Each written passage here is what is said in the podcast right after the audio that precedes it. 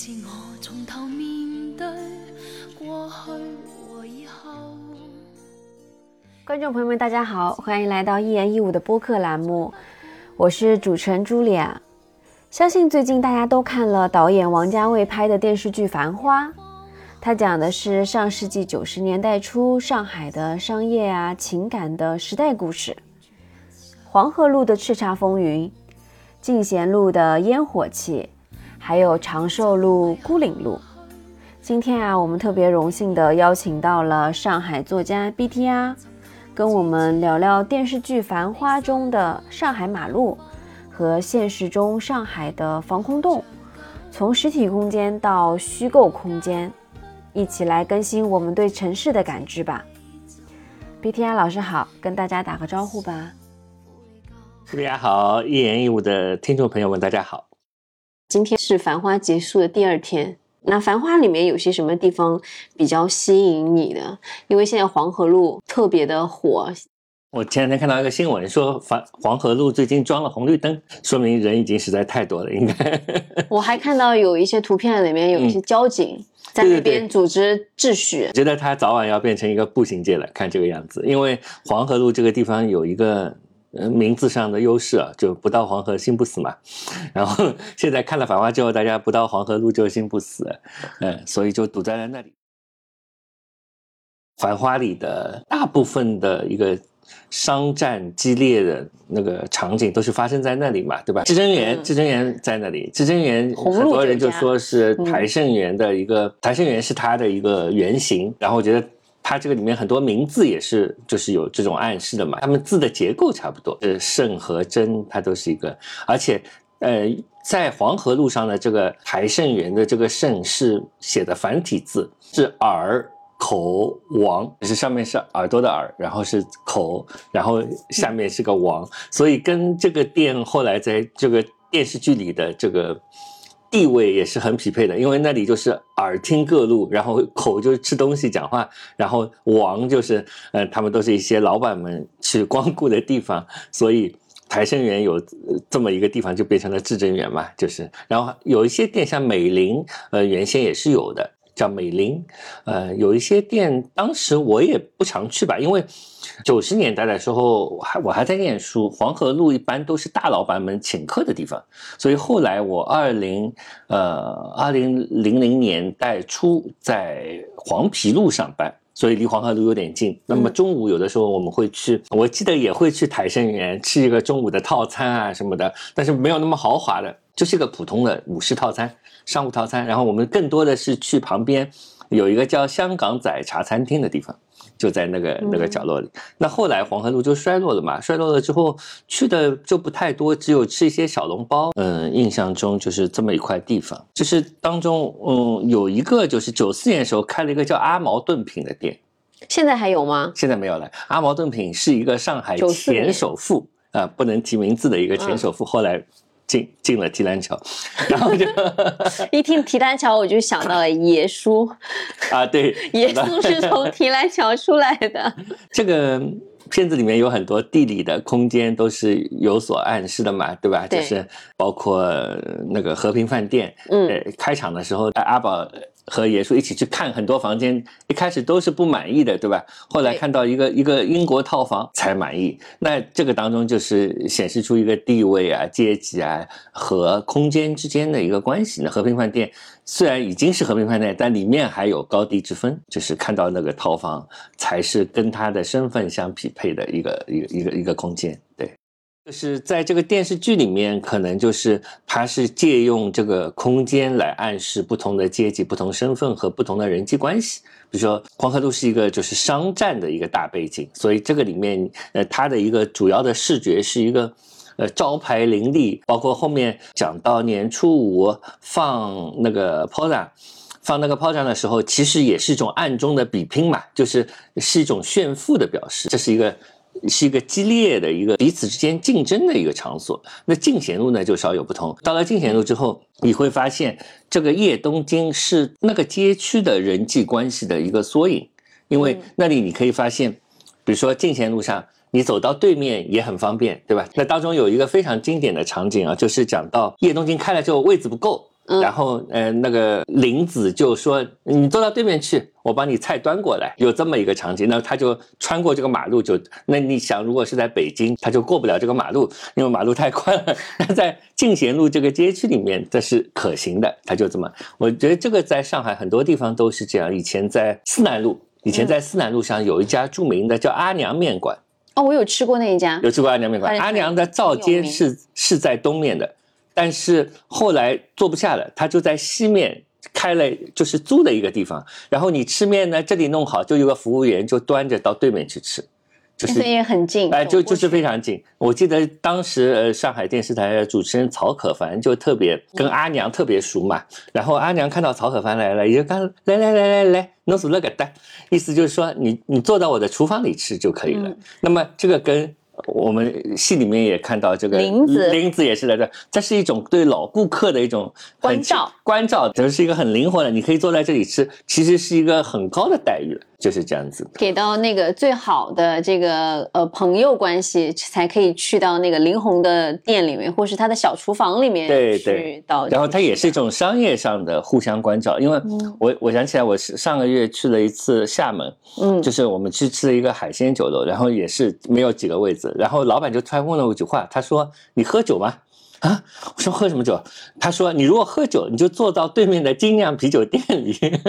然后我把你把把菜端过来，你只要买一杯他们的啤酒就可以了。所以 他们其实生意不好，是那个海鲜店关照他，就等于两边就一个用了你的面积，但是也促进了你的生意，因为你本来喝啤酒也不是一喝就走的。不是一口闷了就走的，也是要坐着聊天的。那你不如坐着吃点东西。所以我觉得这个跟进贤路上的这种人际关系有点相似。还有就是进贤路是一个林子的那个叶东京是一个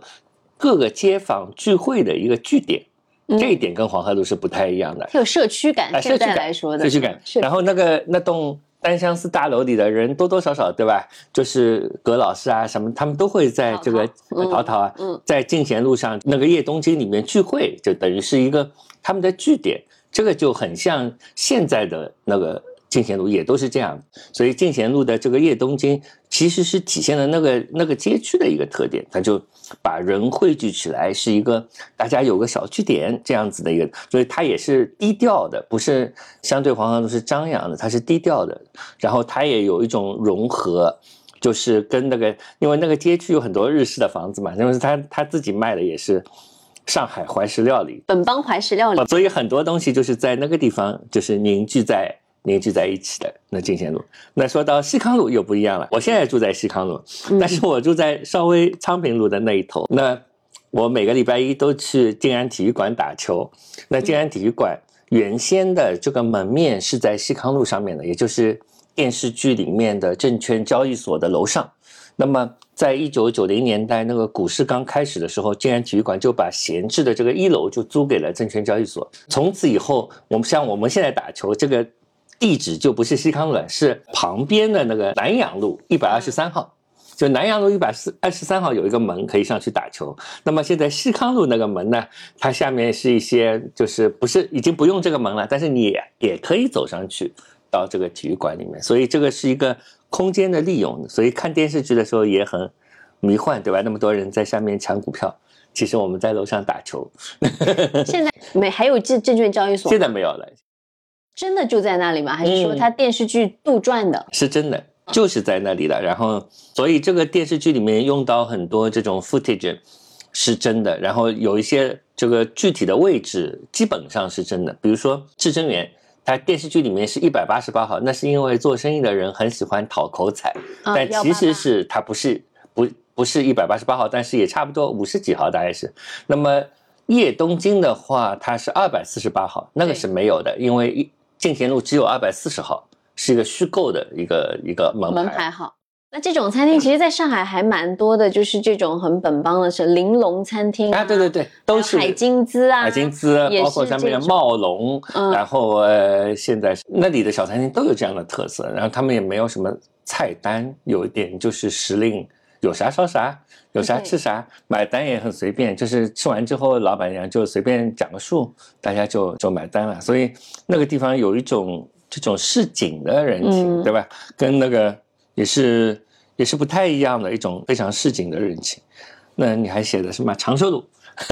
十三路电车，现在还有哦，对，十三路那个 就是里面是胡歌演的宝总的前女友个 Betty，嗯，Betty。雪芝，雪芝，雪芝，她是个卖票员。我小时候就特别想做一个售票员，为什么？因为我觉得，哎呀，那个好酷啊！你手里拿了一张纸哦，一换就换成人民币了，太爽了。就，然后还很喜欢这个夹子，就是去夹这个纸的感觉。因为当时的车子是有一张小纸条，上面有的一到三十一，其实是好多站，你第几站上车，它就加一下。然后因为那个时候不是。称到所有的地方都是一样的价钱，所以他会看你有没有坐过站。你买了四分、七分的，就只能坐几站。到了哪一站就要，然后一加，然后你就上了一个电车。我觉得这个电车也是里面还原了当时的这样一种，就是很拥挤的一种交通。这里面对交通其实有很多的，这个戏里面有很多的，就是包括你是一个私家车，什么牌子，然后南京路上也有一个镜头，就大家。人山人海，还有很多很多人在骑自行车，所以那个时候是这个整个交通也是不一样的。公交车还有中间还有一个一段的那个可以活动的那一块，它是有一个所所谓叫香蕉座的地方，香蕉座就是有一个弧形的座位，那很多时候就会有很多悲剧发生，就是抱着孩子的。家长不注意，那个孩子就从这个香蕉座其实是可以掉到下面去的，它不是密封的，所以它就因为车子要转弯，这一块是一个橡胶，所以地上就是只是几块板连起来，那旁边是镂空的，那个小孩子就会掉下去。即使有这种所谓叫巨龙车的，它当中也不会掉下去，至少就以前比较简陋的那一个那一个版本的那个车子。讲到黄河路、长寿路，还有什么啊？讲到孤零路是个很很有意思的地方，因为台湾也有孤零街，呃，杨德昌也拍了那个杀人案。杀人案，嗯然后现在的这个我也去过一次，啊，就是孤岭路现在是在哪个位置啊？就在黄河路旁边的一条很短的小马路。黄河路，呃，如果往北走，不到北京路的时候，就有一条小马路叫孤岭路。那现在只有一些小饭馆了，以前还有一些市场在里面，是一个小菜场，所以这个里面就是淘淘的店也在里面，对吧？那孤岭路这里有一个很有意思的细节，现在也是有的，在孤岭路靠近东面一点，可能有一条叫白河路的小马路，那个里面至今还保存着。我上次去拍过，就是民宅的转角处，至今还保持着有两块界碑。当时的呃所谓公共租界和法租界都是有很多界碑的，那个界碑就在这个这个房子的转角处，他们有的时候标的是。一个 lot 的一个地块的一个号码在上面。那其实张园前前不久改造的时候也发现有好几块这样的界碑在那。孤岭路好像在里面故事性更有意思一点，然后黄河路它是那种很有有钱老板才去的那种，对对对叱咤风云的感觉。而且说是怎么说，就是还原的挺好的。但是另一方面来看，其实王家卫还是对他做了很多虚构化的设置。比如说，你会注意到每次到黄河路，它的地上都是湿的，对，不是因为上海经常下雨，而是因为他喜欢这种镜像的感觉，所以他是故意让晚上的这个光可以有有有一个反射，所以所有的场都是夜戏特别多，地上永远是湿的，不是说上海是天天下雨，而是这个导演的这种主观的一种设定。我觉得这个也是这个戏的一个很大的特色吧。回忆过去的时候，他没有被这种过去的历史所框限，而是去去去去通过一种想象，或者说更有虚构色彩的一种方式来还原到他真正想想想表达的那些东西。我还看到很多的，就是看这个片子会有一点累，因为它好像是一直借着一些水晶折射或者是玻璃的这种，啊对对对对让人感觉一个人总总是有好几个分身的那种感觉。对对对然后它又是晚上，霓虹灯又很亮，再加上一些玻璃的这种穿景，视觉上第一乍眼很好看很美，但对看久了有点视觉疲劳。对，是的，的确是。但你说的那个视觉特征是很明显的，就是它用利用各种呃镜像和玻璃，一个是很多镜头你可以发现是从镜子里面拍的，还有很多是是利用了镜子边缘的那种。嗯折射的那个折射的，它也稍微有点错位，造造成了一种叠影。这个戏里面有很多很多呃对于空间的暗示，我觉得是通过人在一个呃镜子的呃一个玻璃的外面，在就是在在这个电视剧的那个呃图像的这个框里的框中框里面去看东西。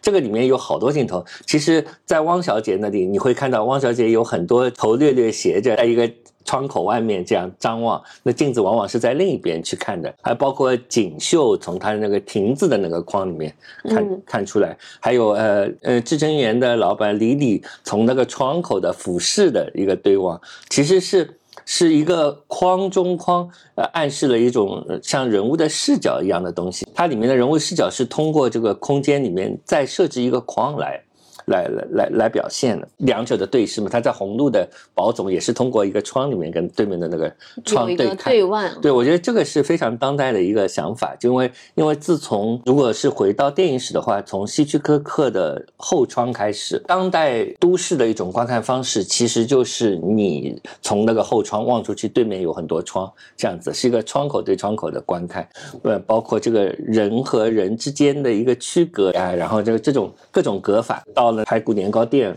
里面也有很多这样的窗口和外面的隔隔，所以这个你说的很对的，谍影和身份之间的关系好像，呃，以及内和外之间的关系，及每个人有自己的一个一个视角，这样。哎，它里面有一段我觉得还蛮吸引我的，就是在网上有传说是那个林子的《蒙娜丽莎的微笑》，它是从一个非常长长镜头去调度林子。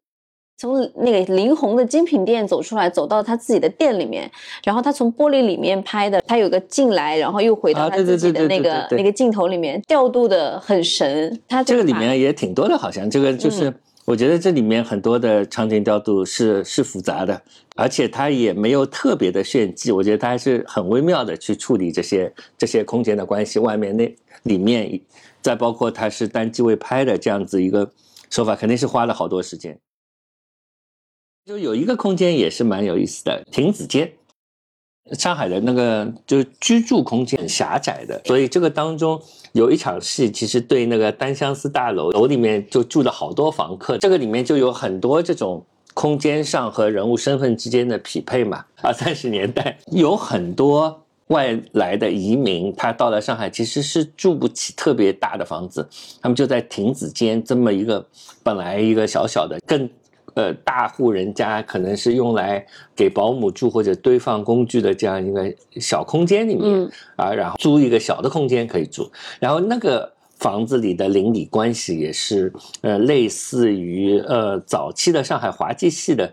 像七十二家房客那种邻里关系，因为你会发现他们有一个特色，就是不太爱关门的。那个里面的人，你看走过去的时候，保总走过去的时候，就看到孔祥东在那里教钢琴，教钢琴。其实他们这种楼里面的人，因为空间狭窄，他们不太把自己关在里面，而是经常开着门，所以邻里之间的关系是更密切的。现在就不会是这样子，然后然后那个。在那个里面，就大家四面看看，就看到哦，陈逸飞的弟弟在在画画。那个就是这个里面的公和私之间的关关系，跟现在是不一样的。尤其在那个所谓螺丝壳里做刀厂的这样一种，嗯嗯，这样一种空间里面，所以单相思大楼的这个设置也是很有意思的。所以这个不同的居住空间里面的人就是不一样，也不太一样。对对。那其实，在早些年的话，住在亭子间这种，他们其实是没有太多很混淆了公共空间和私人。空间的这个界限很小的，一般都是人家就是大户人家不要就租给你算了，就便宜一点租给你。其实看《繁花》可以感受到上世纪九十年代的这个背景，还有就是上海人民的这些生活方式。那你可以看到，就是说上世纪九十年代上个世纪的这个生活方式跟现在会有什么不太一样吗？这个当中就讲到了商业的发展以及那个经济的起飞。这这个剧里面其实讲到很多很多东西啊。那我觉得里面有几个不同的点，一个是商业的发展，是那个时候是商业刚刚起飞的时候。所以我记得一九九零年代是这样子的，在淮海路那里是一个相对比较小众精品的那个，而比较接地气的这样一种店。然后在九二九三年当中，淮海路其实经历了历史上非常少的一次，就是把整条路挖开来，就是为了铺设下面的管道。所以在繁花这个这个年代里面，淮海路其实是在装修，就是它整个路都挖开来了，从来没有过，就是挖了好久，大概有将近大半年、一年这样子。但是南京路那个时候呢，各种商厦开始风起云涌，卖卖东西的年代。那后来淮海路就渐渐的变成了一个就是。呃，更像精品精品店就比较精品高档的店在淮海路，上海人更经常去的。然后南京路变成了一个全国人民的一个景点，就变成了步行街。所以这个这后来的一个转变，一直到现在，逐渐的淮海路有一点衰落了，因为周边的人渐渐的流失之后，这个商业也不起来了。那么这个当中有，当然也有一些就是像锚点一样从不变的东西，就比如说光明村的熟食。这 个戏里面就是呃特别买了，就是宝总跟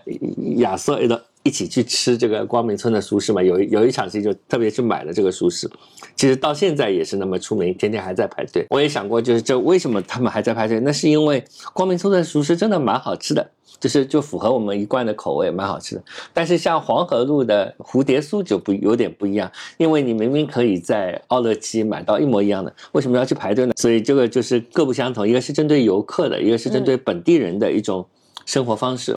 然后你说九十年代，当当然还有一些就是。呃，东方明珠刚刚造好，那个是九九四年十月一号这个电视。对，它里面还有讲到，就是说九十年代什么大哥大好几万块钱，好像做生意都是只有上亿、大几千万，真的有那么多吗？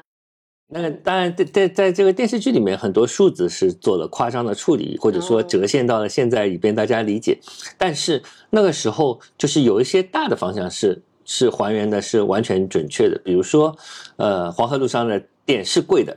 因为我我找出一本二零零几年的大众点评的，我有个纸刊，上面写黄河路上台生园人均是一百十块，就是那个时候的一百十块，才二零零八年的，很贵了，其实已经很贵了，而且然后奢侈的菜也的确是那些。椒盐大王蛇啊什么的，就是是一个椒盐大王蛇是里面的非常重要的一个片段。但是我想知道，说上海人真的会去吃椒盐大王蛇吗？是的，那个真的是一个 是是是的，是个名菜。对，而且这个椒盐大王蛇有一点像长沙那边的口味蛇这种东西，但是它是不辣的，它是椒盐的，所以它其实是一个也很难烧的特别好的一个菜，因为蛇要特别好，然后它是放在油里煎炸的，炸的。炸出来的，跟嗯香港人吃的那个，或或者广广州人他会放在什么鸡啊和鸡一起炖出一个特别鲜的那种打边炉汤这样子的一种吃法不一样，跟香港人把蛇肉完全拆出来，然后放在一个勾芡的羹里面烧成蛇羹，它的主要特征大概就是贵，就是能够 能够显示出就是这个。呃，懒得怕的，对那个时候的那些东西，但是现在的的确是，那现在黄河路我觉得应该是没什么没啥好吃的了。现在就是黄河路很少会去，我觉得会也不会去黄河路，会去光明电影院看电影，说去黄河路旁边随便吃个饭。对，大光明看电影旁边随便吃个东西是有的，但是也黄河路也不太，真的比较比较少去。但现在红了之后就不管了嘛。据说台生园什么，呃，那个年夜饭也订光了。刚刚聊了很多这个《繁花》里面的这种空间嘛，那其实之前出现的那些空间也变成，也也开始有了它新的功能，例如这个原来的证件交易所，然后西康路那边的，现在就变成了一个体育场，还有一些呃空间功能的这种转变嘛。那其实说到防空洞，你在小说里面也有写到的，包括上海的，呃，我们之前有聊过防空洞这样的一个在上海出现的这样的一一类型的这种空间，他们之前是从什么样的形态去出现？嗯，防空洞的话，就是跟我的童年记忆首先有关，因为，嗯，我刚刚讲到，就是小时候的时候，一个人的这个活动范围很有限，嗯，他就是在。家旁边两三个 block 这样子，你就你就觉得好远了，就以为整个上海就是这块地方了。就是在这一块地方里面，你会发现一些你去到的，尤其对小朋友来说特别神秘的地方。因为我当时去过两个地方，就特别神秘。一个是在百盛淮海路陕西路路口下面有一个土耳其餐厅，嗯，嗯那土耳其餐厅就是走到地下的地下一楼，然后就特别的空旷，特别的。就好像别有洞天一样的，还有一个就是在，我记得是在妇女用品商店对面，就是淮海路和南北高架这交界处，下面有一个巴西烤肉的一个餐厅，里面也是就是地下好像别有洞天，然后有一个乐队常常在这个舞台上会表演。呃，这个两个两个事情就让我意识到，其实上海的地下不能说四通八达，就是有很多这个地下的防空洞的这个这个空间在的。我就想到它有几个共同的特点，一个就是它似乎就是你走进去之后，你会发现，就是有的时候后来啊，就发现那个嗯手机信号也没有了。它是一个与世隔绝的一个一个地方，所以它这个就会造成呃隔音效果特别好。它有几个优点，就隔音效果特别好。它里面可以在里面做什么演唱乐队、唱，歌，呃，尤其是后来在九十年代初，这个电视里也，呃，电电视剧里面也有讲到，就是讲到就是九四年的时候，他们去拿这个中国摇滚那个去看黑豹的演唱会啊什么，那的确我记得那个时候是我大一。大二、大三那个时候，那个时候有几盘磁带，有一盘叫《中国火》，特别的火。当时也在香港红磡做了第一次就中国摇滚的演唱会。那个火了之后，就是有很多很多的中国乐队其实是呃急需排练场地的。那么在上海，地下室成为一个就是排练场地。一个首选，因为那里隔音，邻居不会投诉，所以很多这个地下的空间就变成了一个摇滚乐队的排练空间。那其中有一个最最出名的，就是顶楼的马戏团出过一张唱片，叫《地米丛房零零路九十三号》。那零零路九十三号就是这个乐队排练的场地，其实是指零零路九十三号的一个地下室。那么在这个里面，他他排练久了就有感情了。那里面有很多就是后来。那个顶马非常出名的歌都是在这个里面写的，那个，所以他们也特别把它献给一个地下防空洞的一个空间。第二个呢，就是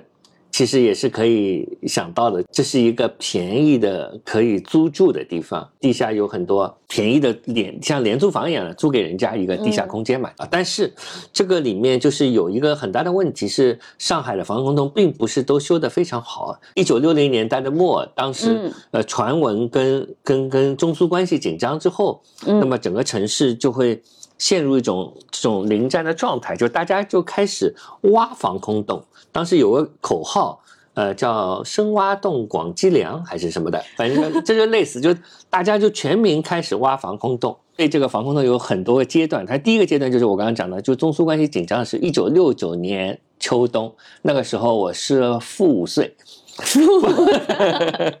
负五岁的时候，就是上海就发了一个通知，叫《关于加强人民防空工作的通知》。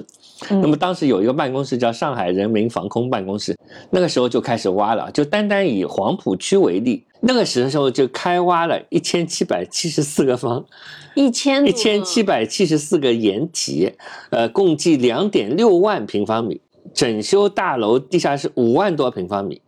隔水层四万多平方米，就等等等等，反正他们就是挖了好多好多。这是这第一阶段，第二阶段就从七零年一月开始，第一月开就是最早的那些防空洞，就是人民乱挖的嘛。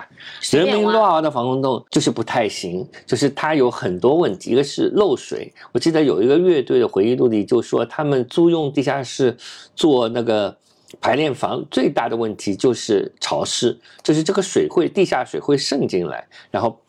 把你的那个乐器什么都都没掉了。那第二阶段呢，就是单位自主型的，是有组织的，由房房地局组织的这个这个工程队在下面挖的。嗯那么这个挖的就挖的好了一点，但是呢，就是上海因为靠近海嘛，这个地上就比较柔软什么的，就是嗯这些问题就始终没有充分的解决。然后，但第三阶段，七二年到七八年，资金提高规格、注重利用的阶段，这个时候就是呃大力的推进呃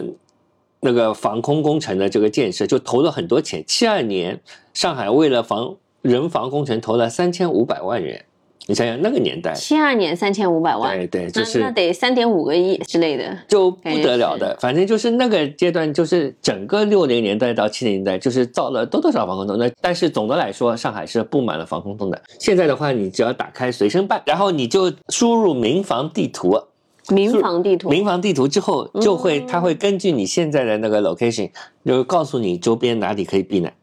就是哪里有些比较好的就可以用来避难嘛。他们都标了面积，所以这个我是没有之前没有去去找到这种，还有因为现在没有打仗啊，也没有一些什么困难，然后避难场所是我们平时不会去基想的。基本上不太会去的。嗯，呃，对的，所以可以发现，所有这些就是应急避难场所以及可以地下避难的场所，它分成了不同的，就是它有它有几种，一种叫应急避难场所，一种叫民防工程，一种叫民防宣传教育场所。就是因为我们没有这个意识，所以，所以有一天那天我不是跟你讲，去了 M 五零嘛对，，M 五零的那个防空洞，它其实我后来查了一下，叫 M 五零民防文化艺术创意馆，它其实就是一个教育场所，就是你从 M 五零的香格纳对面有一个画廊叫 Brownie，Brownie 旁边。有一个党群服务站，你从这个党群服务站有个边门走进去，就是一个地下室。这个地下室就会有很多历史照片，告诉你当年是怎么挖防空洞的，但是防空洞的作用又是什么？然后你就里面像一个小小型的展览一样的一个东西，科普展览科，普展览。然后你就走走走，呃，一直走，走了，走到前面有一个小楼梯上去，你就在一个花坛里面自不知怎么自己出来了，就是走出来发现是另外一个地方，是一个花坛，就是厕所对面那个，也是 M 五零里另外一个地方。一种在城市里面捉迷藏的感觉。对，就是这个是教育场所，这个是一个。然后印象深刻的还有一个就是我那天也跟你讲，就是仙霞新村的那个红仙居民区里面的所谓叫闲下来合作社。闲下来合作社这个东西呢，是一个我觉得目前来说我去玩的防空洞里面最好玩的一个了。闲下来合作社哎，我推荐了，我要下次去尝我为什么知道这个地方呢？就是因为这个不良赖的对面就是这个红仙小区的这个入口处，那那里就叫闲下来合作社。然后你一走进去，你就会发现你找不到这个防空洞在哪里，然后你要不断的往里面走，走。走到一个一个地方之后，就走到一个小区的内部之后，它突然之间就出现了这个防空洞，因为它外面标的五颜六色的，它是有有一个标语叫“暂时防空，闲时服务，偶尔放空”。他打仗的时候你就防空防空洞，那现在是闲下来了，他就做服务。呃，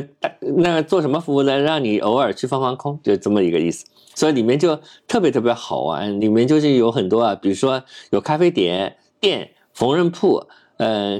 空的那种可以让人家去去开会的那种空的场所，就是像这样，他就给你这么一个房间，是在防空洞里面的。然后有一些防空洞也可以作为 work，啊，对对对，就是一个青年社群的一个据点。最近也做什么小红书艺术节啊什么的，然后呃做一些那个很多的那些艺术活动，呃，以及这些艺术活动的最大的特点就是跟社区相关，因为那个防空洞刚刚我说的是在一个社区的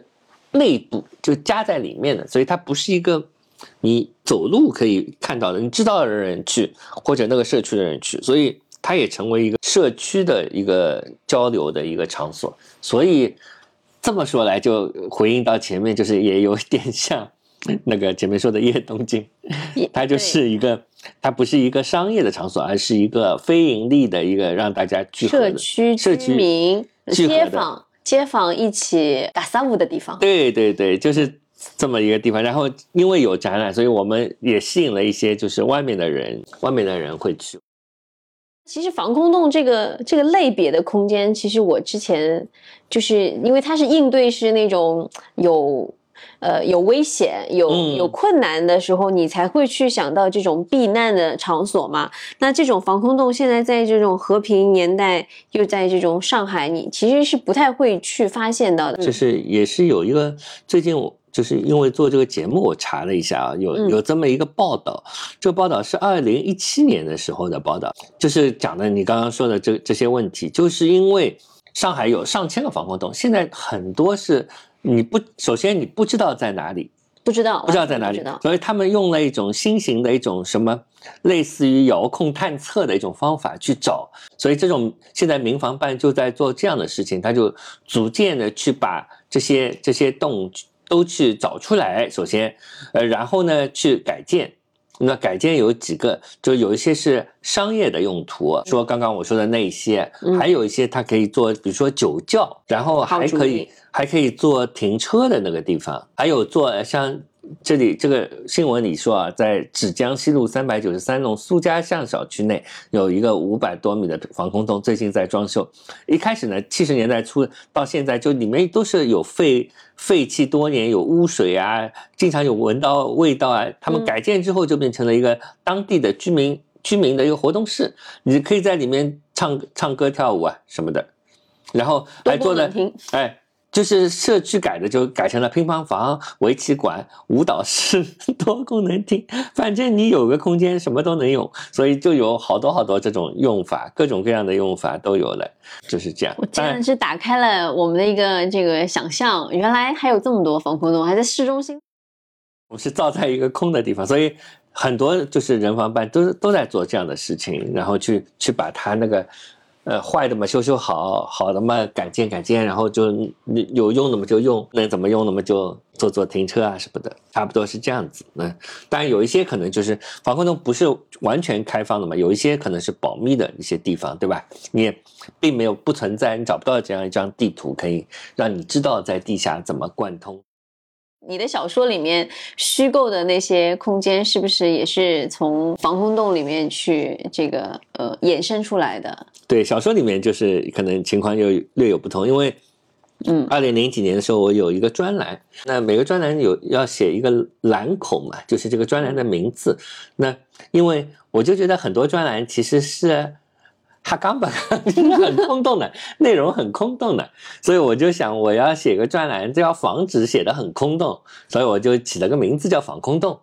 就是防止空洞的意思，所以其实我就用了这个名字多年了，就是叫防空洞。那又因为一个文字游戏，就是空是 void，但是防止是 avoid，、那么一个空洞又是 avoid，所以 avoid 这个词本身就有防和空洞的层的意思。所以我觉得，我就想到了这么一个防空，所以我脑子里一直有这么一个概念。然后在上海胶囊里面，其实是因为当时是有一个命题作文，嗯，是 就是那个小说界他会定期的，就是有一些题目让你去写嘛。哦，那一期的题目就是夜迷宫那个题目，那我就突然想到夜。我想到夜东京，对啊，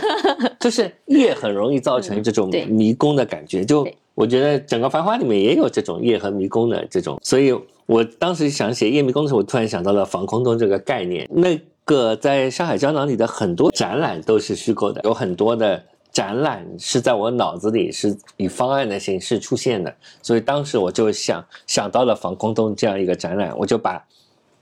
这个展览设计成两层，就是你你进去之后就是一个展厅，然后你趁着那个电梯到地下，那就是进到了一个防空洞里面。嗯那个防空洞就是一个迷宫，那么这个迷宫里面就是迷宫就有两样东西，一个是线路，第二是沿线的展品的布置。所以我就想象了一个一个艺术家的回顾展。你去一个艺术家的回顾展的时候，往往是一个一个厅，一个一个 section，对吧？但我这个回顾展不一样，就是我把那个最核心的那一张作品放在这个迷宫你要走通的那个中央，那你你得去找它。那你找的这个路程过程当中，你会去就有它不同时期的那个作品，其实是一个艺术家的一个艺术的创作的一个一个线路图。但是你不是一帆风顺找的，你是通过这个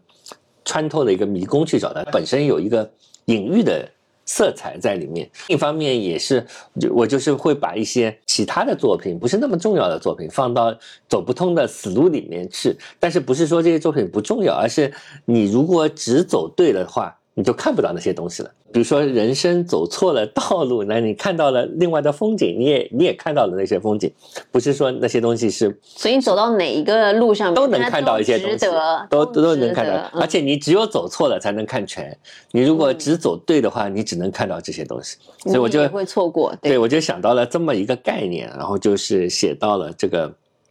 那那个嗯书里面的夜迷宫那个里面。当然，一年之后，就是在外滩源，不是单涛老师做了个展览的时候，就是外滩源的展览的时候，嗯我突然就想，咦。因为他们有钱可以帮我搭迷宫，我就展厅，展厅里面就搭了个迷宫，然后当然我重新写了个小说，就是关于因为要跟那个在地性相更更密切一些，然后就嗯写了一个关于外滩源，嗯、一对拍婚纱的，一个拍婚纱照的新娘，在最后一刻就反悔了，逃婚了，就逃，对 对对对对，就逃婚了。那么就，呃，她穿着婚纱就就就就在外滩这里通过迷宫，后来就逃走了，就是，所以他终于逃出了该死的婚姻。对对对对对，就是这个意思。所以我就写了这么个故事之后，我就把那个图像、照片和一些录像，就是跟这个故事相关的，我就安安插在这个迷宫里面，就是就好像实现了这个在小说里面的一个一个蓝图。空间它其实承承载了很多这种历史的记忆啊，什么包括在上海有很多这种空间，它对应不同人的这个身份跟一些呃不同地位，然后有有更多更多的这种想象。那那在这个迷宫防空洞的这种方面，现在人就很难去去去意识到这种防空洞的一些重要性和民防这种避难场所的这个。那在小说里面，它又有一些。迷幻的这些是色彩加在了里面，那其实要打开这种无边的想象，然后打开一些游览空间的这种体验。那从作作家、小说家的这种角度，可以给我们观众一些什么更有意思的这种探索？前面讲到这些东西，我就就是如果硬 要把 所有这些东西就融合在一起的话，我会这么想：像人防。就是防空洞啊！如果现在作为人防设设施的话，那其实有点像《繁花》里的亚瑟，嗯，就是和宝总说做的那个沃尔玛的单子是个保底一样的，它是一个逃生通道，它是个逃生通道。那那些防空洞其实起到的是类似的作用，对你看起来是没什么大用处，但是它也是一个就是很好的一个逃生通道，然后也是一个保底的这样一种东西。那是第一。另外呢，就是。我觉得空这件事情啊，就是空这件事情，其实也是就是贯穿着《繁花》的这个始终，对吧？因为，呃，我觉得王家卫有一点很很厉害的地方，就不是他这个改编，如果他是按照金宇澄的这个这个书，呃，老老实实的改编，那就很难避免一种比较。但是王家卫他很聪明，他把书里根本没有的东西 改了出来，所以。他是怎么来？他是从空出发的，是从这个小说虚空的地方，小说没有写到的这些地方。宝总啊，他这这一方面的这个商战的内容，其实小说里不是很多。但是对于另外一个创作者来说，这种空其实是成为了一种起点，就是他可以无中生有。那么这个无对他来说是重要的。那么这样子，你现在没有办法比较了，因为我具体拍的是另外一种一一些故事，不是原先的那个繁花的小说了，所以。嗯，这样一来就避免了这种比较。对小说家来说也是同样的，我们的很多想象也是从一个，呃，现实生活中不存在的东西，从一个空无的地方开始的。正是因为它缺了这一块，你就开始去去去去思考怎么去填满这个故事。就有些故事就是你脑补出来，我们说脑补脑补，其实补的就是一个空的东西。所以这个防空洞，呃，繁花之间似乎今天这么说来。对，就好像好有关系。小说小说家就是可以激发很多的这个想象力，然后让一些空的东西慢慢的有它自己的形状，然后通过脑补的方式 让它慢慢成型。对，而且就是你说到刚刚最后说到这个游览空间，嗯，能给观众什么听众什么建议的话，其实这个空。其实是无处不在的嘛，就是这么说吧，就是如果你打开一张地图，地图有一个一个平方，那么这个一个平方里面它标着所谓的有有的东西是不多的，就是说一比如说一个一个房子它有标出来，一条马路有标出来，一些住宅有标出来，但是。一条弄堂呢，它就不一定有。那么弄堂像上海是一个非常丰富的，就是弄堂可以穿来穿去的地方。那么这种路在地图上有吗？是没有的，是空的。所以有的时候你比如说在城市里所谓做 city walk 的时候，很多人是在这个地图上所谓有的区域里走。但是如果你走到一些无的区域呢，就是空的区域呢，比如说你，我一直在想，我可以做一个所谓的上海可以穿通的一百条一百条弄堂，这都是可以。都是可以做，尤其是现在，就是很多这个弄堂之间的原先一些障碍都是不存在的啊，就是很可以打通的。有的弄堂可以走很远，比如说从呃富民路靠近长乐路这里，你有一个有一条很长的弄堂，你一直可以穿透穿到茂名路上。它那个是小区吗？你想几条路围起来一个一个是。一个区域里面其实是好几个不同小区，那这这几个好几个不同小区，它其实都是打通的，因为每个小区像现在正常的时候，它都是有不同的门的，北门、中东门、嗯西门，它四面都是通的。所以你你无论怎么走，你就花费一点力气都是可以走通的。所以这些肯定就是好玩的地方。